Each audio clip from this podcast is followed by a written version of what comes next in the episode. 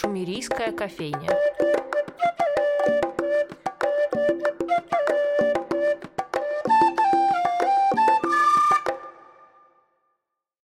Добрый день, дорогие друзья! С вами Анастасия Филиппова и программа «Шумерийская кофейня». Опять подошли незабвенные даты, и нет среди них ни одной непроклятой. Так напишет Анна Ахматова в 1945 году. Для нашего музея, как и для его главной героини, эти незабвенные даты, конечно, включают в себя август. Это и гибель Николая Пунина во время ссылки, это и гибель Марины Цветаевой, и смерть Александра Блока, расстрел Николая Гумилева. Но мы, коллеги, решили, что вокруг, особенно сейчас, скорбного и так очень много, поэтому встретить День памяти Николая Гумилева решили разговорами о том, что ему было очень близко и для него важно, о чем он сам любил говорить, то есть о его путешествиях. И поэтому наш сегодняшний гость — это Ефим Анатольевич Резван, арабист, исламовед, а, сотрудник Кунсткамеры и человек, который полностью прошел абиссинский маршрут Николая Гумилева, написал об этом восхитительную книгу «Абиссинский калам». Ефим Анатольевич, здравствуйте. Салям алейкум. Так как на протяжении разговора мы явно не раз коснемся личности Гумилева, мне сразу же хочется у вас спросить, как вы к нему сами пришли, учитывая, что в Советском Союзе это было затруднено из-за того, что до 86 года его нельзя было не только издавать, но и упоминать. Вот поэтому интересно, как вы до него дошли. Вы знаете, у меня это было очень естественно. Был я старшим школьником. Перебирая книжки в книжном шкафу, да, я нашел пару брошюрок с его стихами – не, не скажу, что они стояли там на видном месте, да. В общем, они стояли на, на той полке, где стояли стихи. Вот. И когда в целом э, у меня прорезался интерес такой более осознанный к поэзии, я стал там лазить и нашел, в общем, и там стоял сборник «Шатер», который, конечно же, как бы не, не мог не оказать на меня в то время влияния. А вы пытались как-то у своих домашних узнать, откуда там взялся Гумилев? Э? Ну, вы знаете, я поговорил с родителями, я не могу сказать, что я получил исчерпывающую информацию, но в принципе тогда мне вот они на мои вопросы ответили, и мне э, было достаточно. В общем, я понял, что это вот поэт Серебряного века, который, в общем, мужественный офицер, да, значит, и путешественник. И вот у него такие стихи. Вот. Угу. Все, что я вынес, при том, что я в те годы совершенно не подозревал о том, что его расстреляли большевики, угу. да, значит, вот вся, вся эта история была э, вне моего внимания, по крайней мере, уж точно. Вот. Ну и, и я поэтому я к нему относился, я не подозревал, что он запрещен, значит, я к нему относился как вот один из как, поэтов. Ко всем тем угу. поэтам, чьи стихи стояли на полке. Угу. Здесь есть еще один был очень важный этап.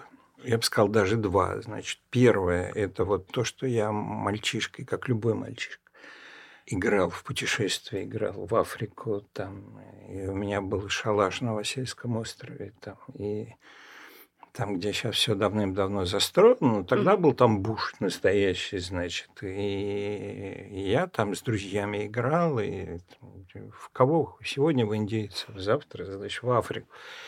Вот. И дальше я после окончания Восточного факультета стал аспирантом тогда Ленинградского отделения Института Востоковедения. И мне удалось тогда застать совершенно выдающийся коллектив замечательных совершенно ученых, которые как раз заканчивали описание коллекции арабских рукописей для того, чтобы издать каталог. И я попал в так называемый арабский кабинет, который раз в неделю, там пару недель собирался, и коллеги рассказывали о том, не просто рассказывали, а там задавали вопросы друг другу, да, угу. значит, что они сделали по описанию. То есть какие работы они создали? Ну да, это на самом деле работа очень непростая.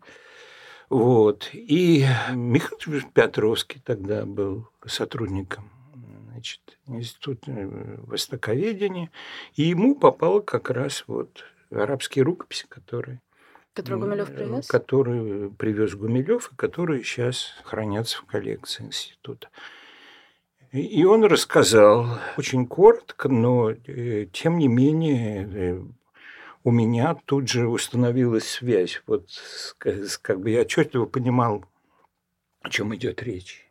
Да? И восхитился удивился, что э, эти рукописи хранятся. Угу. У нас пошел, посмотрел, был несколько разочарован, что они такие скромные, значит, вот. Но тем не менее, это вот, конечно, очень важный этап. И тогда я совершенно не представлял, что однажды действительно попаду в страну. У меня вообще два этапа такие большие в жизни. Первую я проработал в Институте востоковедения и был в основном кабинетным ученым. Угу. А вторую часть жизни да, проработал в Кунсткамере, и здесь я стал много путешествовать по тем местам, про которые читал. И случилось так, что, ну вот, вы знаете, у нас в Кунсткамере хранятся этнографические коллекции, которые Николай Степанович привез в 1913 году, когда его наш, собственно, музей угу. послал в Абиссинию. И, слава богу, пришло время, когда об этой коллекции не то что можно было рассказать, а уже давным-давно нужно, нужно было рассказать. И Юрий Чистов, в то время директор Кунсткамеры, смог найти средства на, вот достаточно непростую экспедицию – и мы отправились туда, и это было, скажу, для меня, в общем, совершенным счастьем. Такой, в общем, прорыв в детскую мечту, если хотите. Плюс есть чисто профессиональные моменты. Дело в том, что когда ты работаешь с рукописью, часто э, текст, который ты описываешь, в который ты вчитываешься, ты видишь только часть диалога, да, иногда бывает так. Угу. И, и рукопись это ответ на вопросы, которые ты не слышал. Угу. Да? Это первое. Второе, рукопись э, создается в определенном месте, в определенное время. И человек, создававший этот текст, он естественным образом апеллировал там, к событиям, к явлениям, к людям. Да, Для него очевидно. И там говорит, вот я, как всегда, вышел на склон у обрыва реки, там, да, значит, и вот смотрю и... А где это? И вот э, совершенно удивительно, когда ты приходишь в это место и видишь склон у обрыва реки, и благодаря этому ты понимаешь, собственно говоря, о чем идет речь. Во многих случаях пребывание на месте создание текста э, в значительной степени облегчает тебе возможность его понять. Я не знаю, у меня такое впечатление, что здесь некая даже какая-то мистическая связь. Ну, если называть это все-таки как бы более приземленными словами, то ты все равно как бы пропитываешься атмосферой этого места, да, у, тебя есть масса впечатлений, которые не очень понятно, как работают в твоем сознании, да, значит, вот ты получил массу визуальных образов, вот сейчас мы все время все играемся в искусственный интеллект, да, мы в общем, смотрим, как он пытается имитировать человеческое сознание, да, и, и когда это у него получается там лучше, когда хуже, но мы так до сих пор и не знаем, как э, работает человеческий мозг. Угу. Да? И вот собрав в своем сознании вот эту дополнительную информацию, которая часто может не иметь прямого совершенно отношения к изучаемому предмету, вдруг происходит каким-то образом прорыв, и ты приходишь к пониманию того, чего не понимал раньше. Я не готов прописать угу. вам алгоритм, да, как это, как это делается, но я многократно такое переживал. Угу. Значит, поэтому, ну, я скажу, что, конечно, совершенно невероятный кайф – это вспоминать неожиданно совершенно, когда ты оказываешься в каком-то месте. Особенно круто это, когда ты неожиданно там оказываешься. И вдруг ты вспоминаешь, что ты об этом читал, и вдруг у тебя начинается в сознании листается книга, да, и ты начинаешь вот с коллегам рассказывать, слушайте, это вот здесь, значит, угу. это вот то. И, и это, конечно, наполняет поездку совершенно новым, новым содержанием. Вот, собственно говоря, почему для меня важны вот эти экспедиционные выезды. Угу. Но ведь, э, как я понимаю, важнейшая часть перед экспедицией это подготовка к ней. И больше времени она занимает зачастую. Здесь интересно послушать, э, как вообще она проходила. Потому что, например, э, то, что меня очень сильно впечатлило, это такой масштабный визуальный ряд фотографий, которые иногда практически полностью повторяет те фотографии, которые привезли Коля младший и Коля старший. Ну, да. да, Гумилев и Сверчков. Как это происходило? Это как-то случайно было или... Ну, я могу сказать, что для меня вообще эта экспедиция была вызовом. Если я скажу, что мы вот э, совершенно случайно вот эти фотографические образы там совпадали, это так и не так. Ну, во-первых, нам повезло, что во многих случаях мало что изменилось. Ну, например, в Шейх-Хусейне, такой э, местной Мекке, да, угу. мало что изменилось со времен пребывания там Николая Степановича. Харар – это вторая точка, второе как бы такое знаковое совершенно место, откуда Гумилев привез множество этнографических предметов, да, он тоже оказался так исторически законсервирован, и там вот действительно можно снимать фильм про «Тысячу одну ночь» просто без каких-то дополнительных инсталляций, да. И Поэтому ты снимаешь улицу, а потом ты выбираешь просто, как бы сказать, интересный ракурс. А потом вдруг оказывается, что, что, у такой. да, что точно так же снимал Гумилев. Плюс мы возили с собой отпечатки фотографий Коли маленького, значит, и Коли большого, с которыми я работал. В частности, например, э, Николай Степанович привез множество фотографий текста. Угу где он в руках держит книги. Да, угу. и задачей моей было понять, что, собственно говоря, это такое за, за текст. И мы приехали в Шейх Хусейн, и я эти фотографии показывал человеку, настоятелю, условно угу. говоря, да, вот местной вот этой вот структуры.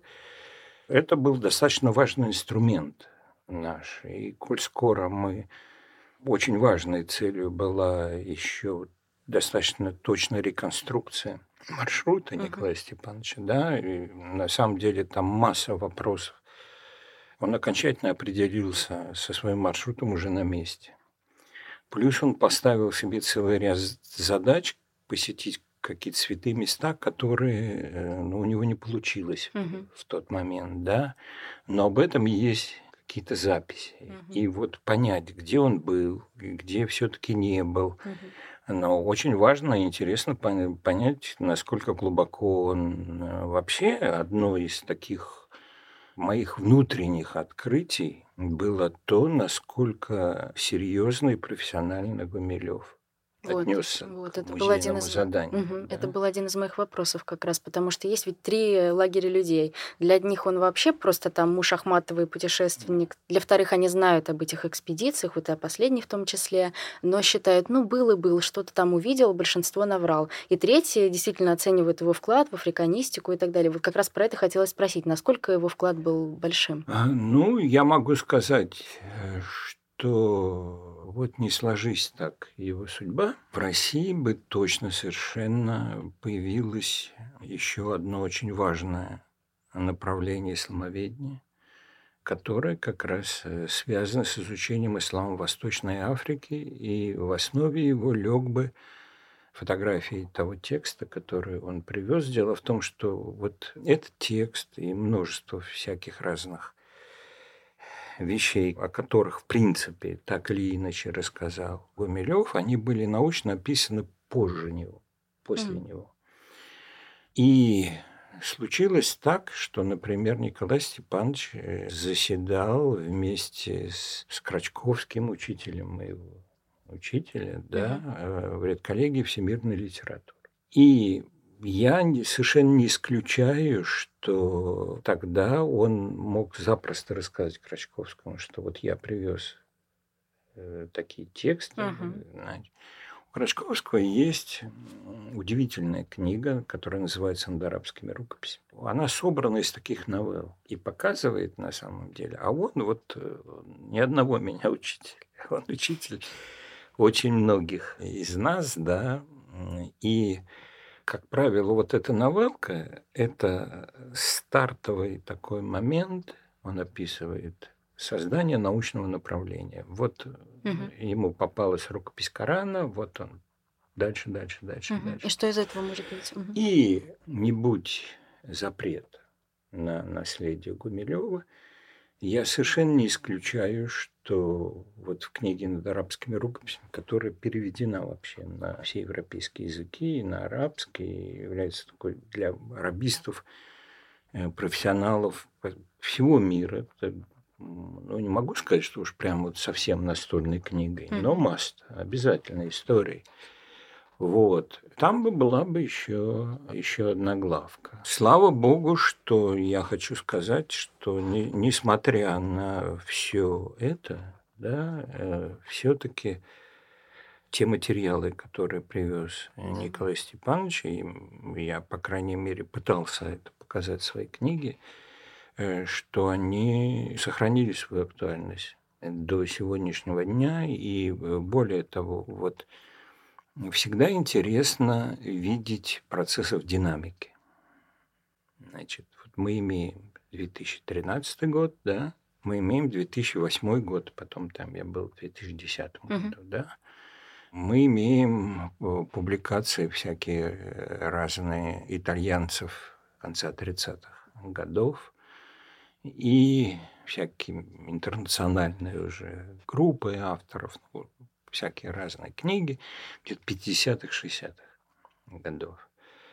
И наши западные коллеги не знают того, что знаем мы, благодаря тому, что вот эти вещи есть у нас, mm-hmm. да.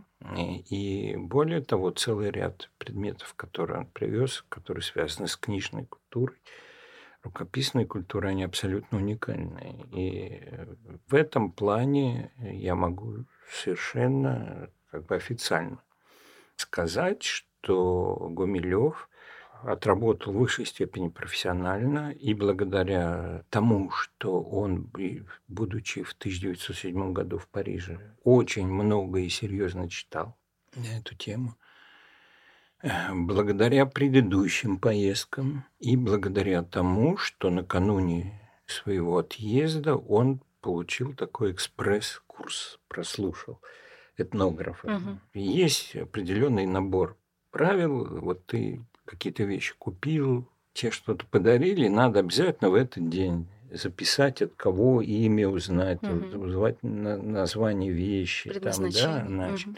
Ну, это хорошо в теории угу. совершенно. Когда ты там не спишь двое суток, и когда там не можешь достать горючее для машины, когда там, я не знаю, всякие разные обстоятельства, то ты отходишь вот от, э, от этого безумия только там в самолете и, и пытаешься, значит, вспомнить задним числом, чего ты там заполняешь, да, это, в общем, жизнь, которую никто не отменял.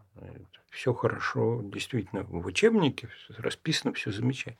Так вот, у Николая Степановича на самом деле, хотя я могу сказать, что мы однозначно путешествовали с значительно большим комфортом, чем он. Вот у него все на, на своих местах. И поэтому, ну, там есть проблемы, там, я не знаю, с транслитерацией названий, но тогда они даже еще и не установились mm. толком. И там названия, этнографические названия, другие названия народности, там совершенно другая номенклатура, как mm-hmm. водится, там целый ряд названий – принято теперь считать оскорбительными, да, значит, э, в ходу самоназвание. Угу. И для меня, который пришел в, в эту отдельную специальность, как бы через Гумилева, значит, я вот все это проходил задним числом. Но в целом, поскольку были стихи, и был такой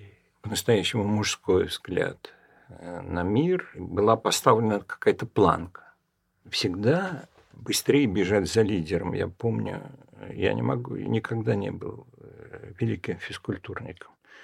Значит, но в школе однажды я сдавал нормы ГТО и бежал 100-метровку за спортсменом. Угу. И я пробежал для себя совершенно выдающимся результатом. Мне учитель физкультуры говорит, «А чего ты раньше значит? Сейчас мы тебя отправим там, на какие-то соревнования. Очень просто, я за ним.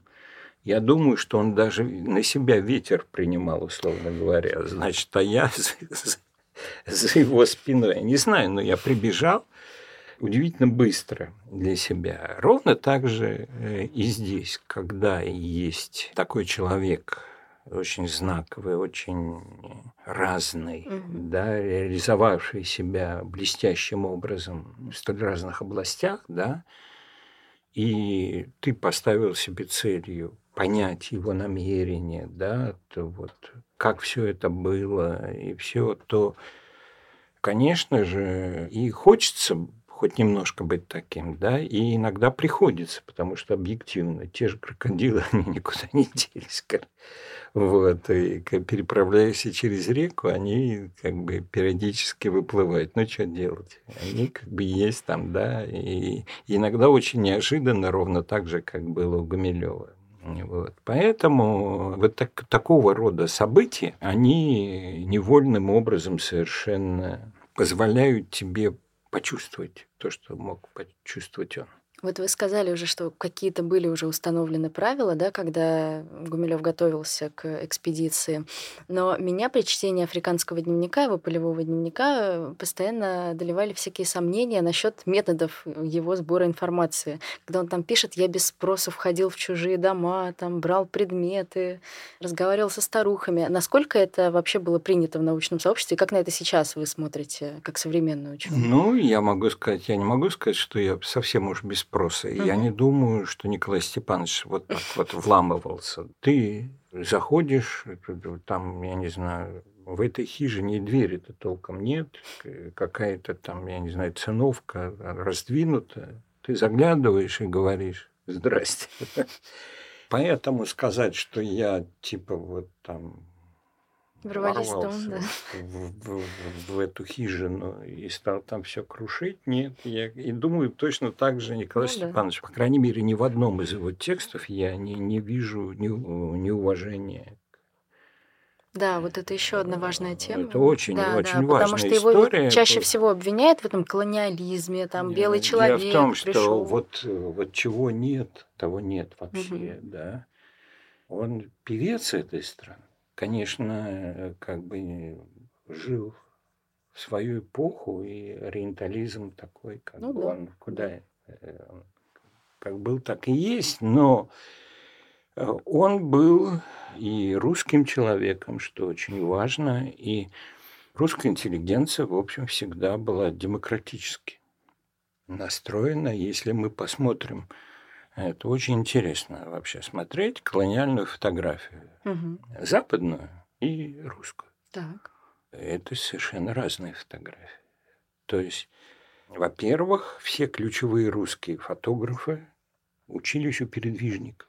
И, соответственно, да. они снимали то, что учили да. их, чему учили их учителя. Да? И это прочитывается. То есть, вместо бесконечных полуобнаженных женщин там с веерами, всякими разными делами, масса таких по-настоящему живых, живых фотографий. И точно так же у Николая Степановича, при том, что я не, здесь не столько вот, вот я Гумилев такой, значит, угу. вот все вокруг, значит, рабовладельцы и, и расисты, а да, а я вот а нет. Я нет. И колониалисты. Да, нет, просто, во-первых, русское общество было исключительно доброжелательно настроено к Абиссинии угу. в то время. Вот.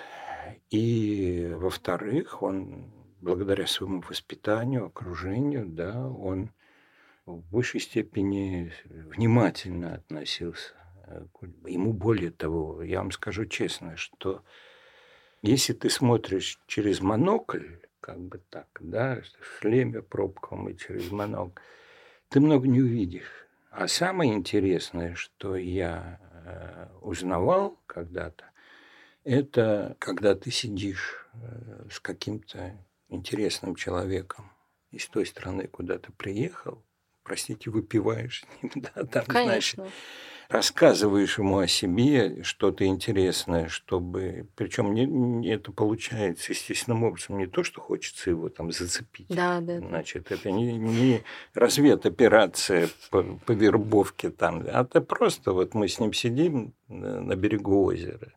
Он что-то спрашивает, я ему, ему становится интересно. Угу. И он в ответ мне начинает рассказывать. Но такой разговор может быть только между равными да. объективно. Да? И точно так же ясно, что там есть целый ряд фактов, которые Гумилев задокументировал, причем это там где-то там на обороте каких-то страничек, там чего-то, чего-то, чего-то.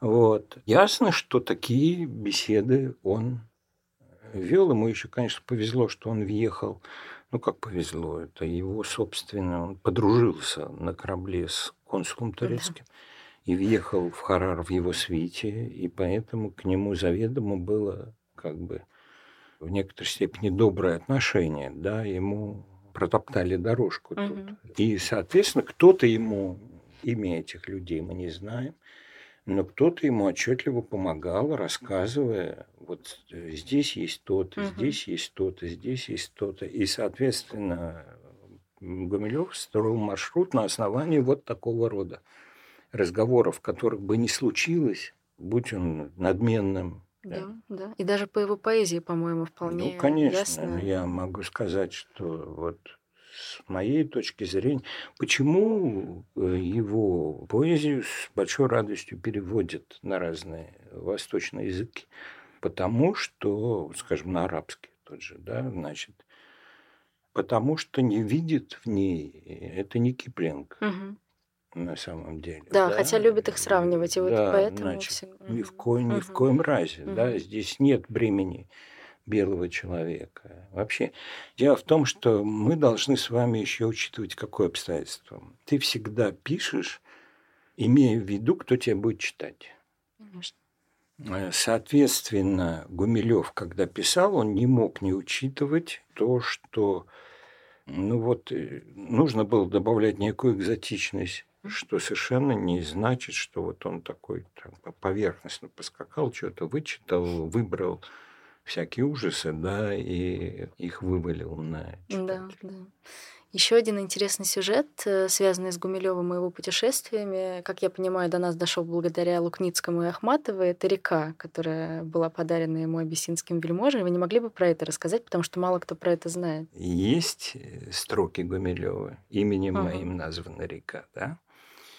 Есть несколько свидетельств, что действительно был такого рода эпизод. И я себе представляю следующим образом. Вот если попытаться отбросить ну, массу возможных вариантов, начиная от бахвальства до пустого, э, заканчивая потом поиском на графической карте. А почему нет реки Кумилевки? Значит, в Эфиопии, да, коль так то, в принципе, это, скорее всего, было, как я себе понимаю, у него были достаточно добрые отношения с некоторым числом высокопоставленных эфиопов. Это, конечно, Его приглашали на охоту, угу. и он очень подробно описывает вот африканская охота, угу. как его пригласил, да, такой вот вельможа прислал за ним да, да, мулов, там, лошадей даже, значит, и э, как они вместе охотились, а дальше ты приходишь с охоты, ты начинаешь начинаешь рассказывать, друг другу начинают рассказывать байки всякие. И щедрый хозяин, которому понравился гость, да только что, только что рассказываешь о том, что для чего замечательная красивая река. Угу и что вот он ей любовался сегодня. А, бери, дорогой. вот считай, что это считай, что это твоя река. Мы будем ее так и называть. Это я могу сказать, что такого рода вещи, они происходили. Ну, моим именем реку не называли, но мне, как бы сказать, мне иногда обещали совершенно там удивительные Например, что вам вещи. Да, значит, там всегда надо делить на 12. Ну, понятно. Да, вот, вот такого рода разговоры, особенно когда ты встречаешься с очень высокопоставленным человеком. Я просто поначалу велся на это. А что вам обещали? Расскажите. молоденьким. Ну, я не знаю. Например, купить дом в Петербурге и, и построить музей там. А, еще, кстати, интересный момент про то, что вот Гумилеву обещали подарить реку, да, или подарили, мы не знаем точно. И у Адоевцевой ведь есть воспоминания, что они гуляли по Таврическому саду, она засмотрелась на Луну, он сказал, хотите, я вам ее подарю. И у нее даже стихотворение есть на этот счет, так что, кажется, вот он этого я перенял. не знал, спасибо. Да, да, да, на берегах Невы она там об этом пишет. Вот, я, в общем, логика, э, Да, да. логика такая, я могу, но при том, что э, ту реку, которую подарили Гумилеву, она находилась на земле этого Мгм. человека. Он формально мог это Ну да. э, абсолютно, он, это было в его власти. Завершая, наверное, этот разговор о Гумилеве в контексте его странствований, тут невозможно не сказать об этой золотой двери, которую он искал по воспоминаниям Ахматова, опять же, если ей верить. И, как мы знаем, не нашел после всех тех путешествий, которые вы совершили. Можете ли вы искали ли вы ее вообще? Была ли у вас такая? Ну, я могу сказать, что вот в моей э, как бы жизни, в моей биографии, э, это, конечно, совершенно знаковая история, да, потому что это вот реализация детской мечты. Поэтому и то, что случилось, я до сих пор воспринимаю как э, чудо некоторое. Да, вот как такой прорыв, который в некоторой степени определил мою судьбу. И я считаю, что не было бы Абиссинии, не было бы того Гумилева, которого мы знаем. Точно. Однозначно совершенно. И с моей точки зрения Гумилев нашел свою золотую дверь. Совершенно замечательно, что в русской культуре в целом есть такая страница, связанная не только, ну, вот я пытался сказать, что вообще для русской культуры характерно, как бы вот наш ориентализм, он другой совсем. Вот, но и в отношении с Африкой для нас кто африканец? Пушкин в первую очередь. И толком никто не знает, Да, да. Как, как бы от- откуда, что, как и, и почему. Но вот э, реальная связь русской культуры с Африкой – это Гумилев. Мгм. И, и это навсегда на самом деле. И я искренне убежден, что масса мальчишек после меня будет точно так же играть и также найдет книжки, это будет проще. Да. Просто он найдет их не на полке, а в интернете. И эта история его зацепит и, и сделает его другим. Совершенно не обязательно, что он пойдет учиться на кафедру африканистики на Восточный факультет, хотя я это совершенно и не исключаю. Спасибо вам огромное. Вам спасибо. До свидания. До свидания.